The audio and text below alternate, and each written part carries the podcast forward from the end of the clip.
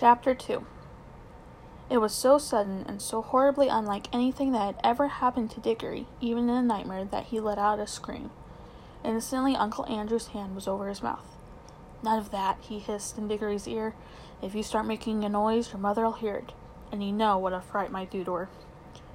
As Digory said afterward, the horrible meanness of getting at a chap in that way almost made him sick. But of course he didn't scream again. That's better, said Uncle Andrew. Perhaps you couldn't help it. It is a shock when you first see someone vanish. Why, it even gave me a turn when the guinea pig did it the other night. Was that when you yelled? asked Digory. Oh, you heard that, did you? I hope you haven't been spying on me. No, I haven't, said Digory indignantly. But what's happened to Polly? Congratulate me, my dear boy, said Uncle Andrew, rubbing his hands. My experiment has succeeded. The little girl's gone. Vanished. Right out of the world. What have you done to her? Sent her to. well, to another place. What do you mean? asked Digory. Uncle Andrew sat down and said, Well, I'll tell you all about it. Have you ever heard of old Mrs. LeFay? Wasn't she a great aunt or something? Digory asked. Not exactly, Andrew replied. She was my godmother. That's her there on the wall. Digory looked and saw a faded photograph. It showed the face of an old woman in a bonnet, and he could now remember that he had once seen a photo of the same face in an old drawer at home in the country. He had asked his mother who it was, and mother had not seemed to want to talk about the subject much. It was not at all a nice face, Digory thought, though of course with those early photographs one could never really tell. Was there, wasn't there, something wrong about her, Uncle Andrew? Digory asked. Well, Uncle Andrew chuckled, it depends on what you call wrong. People are so narrow minded. She certainly got qu- very queer in later life, did very unwise things. That was why they shut her up. Shut her up in an asylum, you mean? Oh, no, no, no, no, said Andrew in a shocked voice. Nothing of that sort. Only in prison. I say, said Digory, what had she done? Ah, poor woman, said Uncle Andrew. She had been very unwise. There were a good many different things. We needn't go into all of that. She was, but she was always very kind to me. Look here, what has all this got to do with Polly? I do wish that you'd all in good time, my boy, said Uncle Andrew. Let old they let old Mrs. LeFay out before she died, and I was one of the very few people whom she would allow to see her in her last illness. She had got to dislike ordinary, ignorant people, you do understand. I myself do the same thing. But she and I were interested in the same sort of things. It was only a few days before her death that she told me to go to an old bureau in her house and open a secret drawer and bring her a little box that I would find there. The moment I picked that box up, I could tell by the prickling in my fingers that I held some great secret in my hands. She gave it to me and made me promise that as soon as she died, I would burn it, unopened, with a certain ceremony. But alas, that promise I did not keep. Well, then, it was just jolly rotten of you, said Digory. Rotten, said Uncle Andrew with a puzzled look. Oh, I see. You mean that little boys ought to keep their promises? Very true, most right and proper, I'm sure, and I'm very glad that you've been taught to do it. But of course, you must understand that rules of that sort, however excellent they may be for little boys and servants and women, and even people in general can't possibly be expected to apply to profound students and great thinkers and sages. No, Digory, men like me who possess hidden wisdom are freed from common rules just as we are cut off from common pleasures. Ours, my boy, is a high and lonely destiny. As he said this, he sighed and looked so grave and noble and mysterious that for a second Digory really thought he was saying something rather fine. But then he remembered the ugly look he had seen on his uncle's face the moment before Polly had vanished, and all at once he saw through Uncle Andrew's grand words.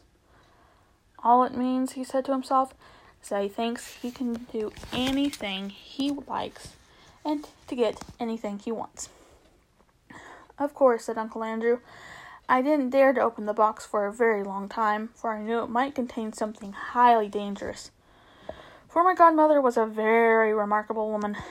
The truth is, she was one of the last mortals in this country to have fairy blood in her. She said there had been two others in her time. One was a duchess, and the other was a charwoman or something. In fact, Digger, you are now talking to the last man, possibly, who really had a fairy godmother. There. That'll be something for you to remember when you are an old man yourself. I bet she was a bad fairy, Digory thought to himself, but then added out loud, But what about Polly? How you do harp on about that, said Uncle Andrew, as if it, that was what really mattered. My first task was, of course, to study the box itself. It was very ancient, and I knew enough even then to know that it wasn't Greek or Old Egyptian, Babylonian, Hittite, or Chinese. It was older than any of those nations. Ah, that was a great day when I at last found out the truth. The box was Atlantean. It came from the lost island of Atlantis. That meant it was centuries older than any of the Stone Age things they dig up in Europe.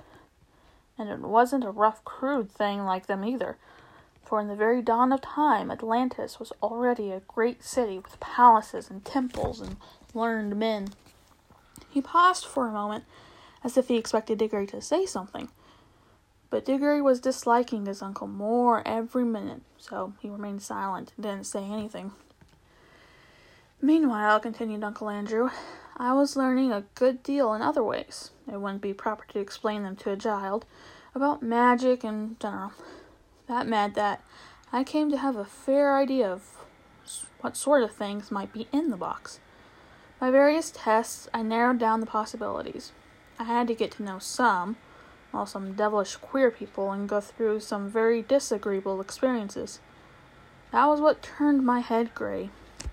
One doesn't become a magician for nothing. My health broke down in the end, but I got better, and at last I actually knew. Although there was not really the least chance of anyone overhearing them, he leaned forward and almost whispered as he continued. The Atlantean box contained something that had been brought from another world when our world was only just beginning. What? asked Digory, who was now quite interested in spite of himself. Oh, only dust, said Uncle Andrew. Fine, dry dust. Nothing much to really look at. Not much to show for a lifetime of toil, you might say. Uh, but when I looked at that dust, I took jolly good care of it not to touch it, and thought that every grain had once been in another world. I don't mean another planet, you know, but you know they're part of our world, and you could get to know them if you went far enough. But a really other world, another nature, another universe, somewhere you would never reach, even if you traveled through space of this universe forever and ever a world that could be reached only by magic. Well, here Uncle Andrew rubbed his hands till his knuckles cracked like fireworks. Well, I knew, he went on, that if only you could get into the right form, that dust would draw you back to the place it had come from. But the difficulty was to get it in the right form. My earlier experiments were all failures. I tried them on guinea pigs. Some of them only died, some exploded like little bombs. That was a jolly cruel thing to do, said Digory, who had once had a guinea pig of his own. How do you keep getting off point? said Uncle Andrew. That's what the creatures were for. I bought them myself. Let me see, where was I? Ah, yes. At last I succeeded in making the rings, the yellow ones. But now a new difficulty arose. I was pretty sure now that a yellow ring would send any creature that touched it into the other place. But what would be the good of that if I couldn't get them back to tell me what they had found there? And what about them? asked Digory. A nice mess they'd be in if they couldn't get back. You will keep on looking at everything from the wrong point of view, said Uncle Andrew with a look of impatience. Can't you understand that the thing is a great experiment? The whole point of sending anyone to it, the other planet is that I want to find out what it's like. Well, why don't you do it yourself then? Digory had hardly ever seen anyone look so surprised, so surprised and so offended as his Uncle Andrew did at that moment with that simple question. Me? Me? he exclaimed. The boy must be mad. A man in my time of life and in my state of health to risk the shock and dangers of being flung suddenly into a different universe? I've never heard anything so preposterous in all my life. Do you realize what you're saying? Think what another world means. You might mean anything. Anything. And I suppose you've sent Polly into it then, said the Digger, Digory. His cheeks were now flaming with anger. And all I can say, he added, even if you are my uncle, is that you've behaved like a coward, sending a girl in a place to a place you're afraid to go to yourself. Silence, sir, said Uncle Andrew, bringing his hands down on the table. I will not be talked to like that by a little dirty schoolboy. You don't seem to understand. I'm the great scholar, the magician, the adept, who is doing the experiment. Of course, I need subjects to do it on. Bless my soul. You'll be telling me next that I ought to have asked the guinea pigs' permissions before I used them. No great wisdom can be reached without sacrifice. But the idea of my going myself is ridiculous. That's like asking a general to fight as a common soldier. Suppose I got killed. What could become of my life's work? Oh, do stop jawing, said Digory. Are you going to bring Polly back or not? I was going to tell you, when you so rudely interrupted me, said Uncle Andrew, that I did at last find a way of doing the return journey. The green rings bring you back. But Polly hasn't got a green ring. Oh no, said Uncle Andrew with a cruel smile. Then she can't get back, shouted Digory and it's exactly the same as if you've murdered her. Oh, she can get back, said Uncle Andrew, if someone else will go after her wearing a yellow ring himself and taking two green rings, one to bring himself back and one to bring her back. Now, of course, Digory saw the trap in which he was caught. He stared at Uncle Andrew, saying nothing, with his mouth wide open. His cheeks had suddenly gone very pale. I hope, said Uncle Andrew presently in a very high and mighty voice, just as if it, he were a perfect uncle who had given one a handsome tip and some good advice. I hope, Digory, you are not given to showing the white feather. I should be very sorry to think that anyone in our family had not enough honor and chivalry to go to the aid of um, a lady in distress. Oh, shut up, said Digory. If you had any honor and all that, you'd be going yourself. But I know you won't. All right, I see I've got to go, but you are a beast. I suppose you planned the whole thing so that she'd go without knowing it and then I'd have to go after her. Oh, of course, said Uncle Andrew with his hateful smile. Very well, I'll go. But there's one thing I jolly well mean to say first. I don't believe in mag- didn't believe in magic until today. I see now it's real. Well, if it is, I suppose all the old fairy tales are more or less true, and you're simply a wicked, cruel magician like the ones in stories. Well, I've never read a story in which people of that sort weren't paid out in the end, and I bet you will be, and it will serve you right. Of all the things Digory had said, this was the first that really went home. Uncle Andrew started, and there came over his face a look of such horror that, beast though he was, you could almost feel sorry for him.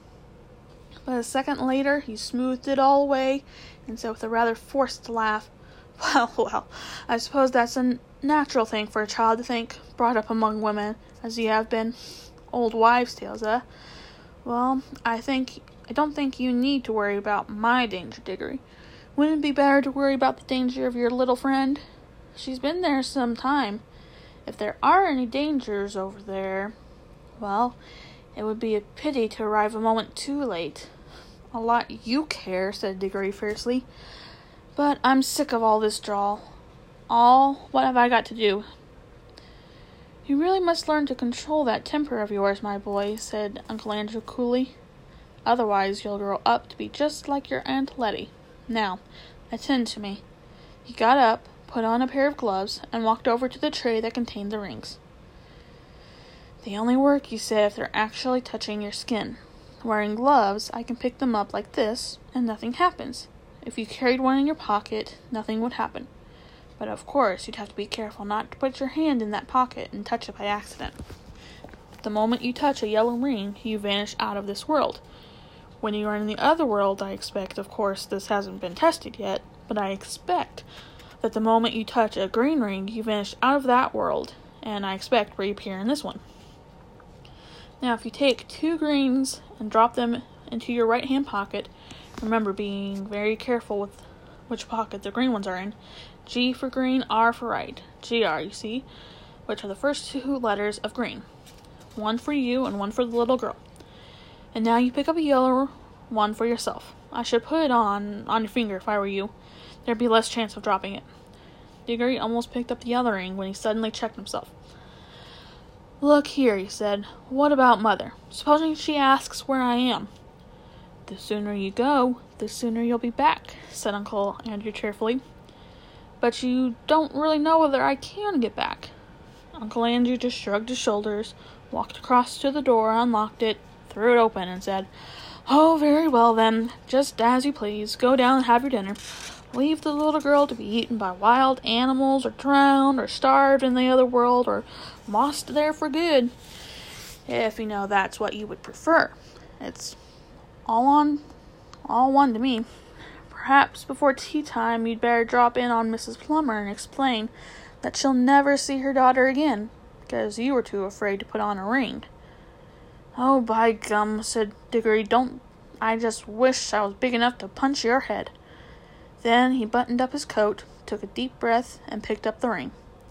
And as he thought then, as he always thought afterwards, too, that he could not decently have done anything else.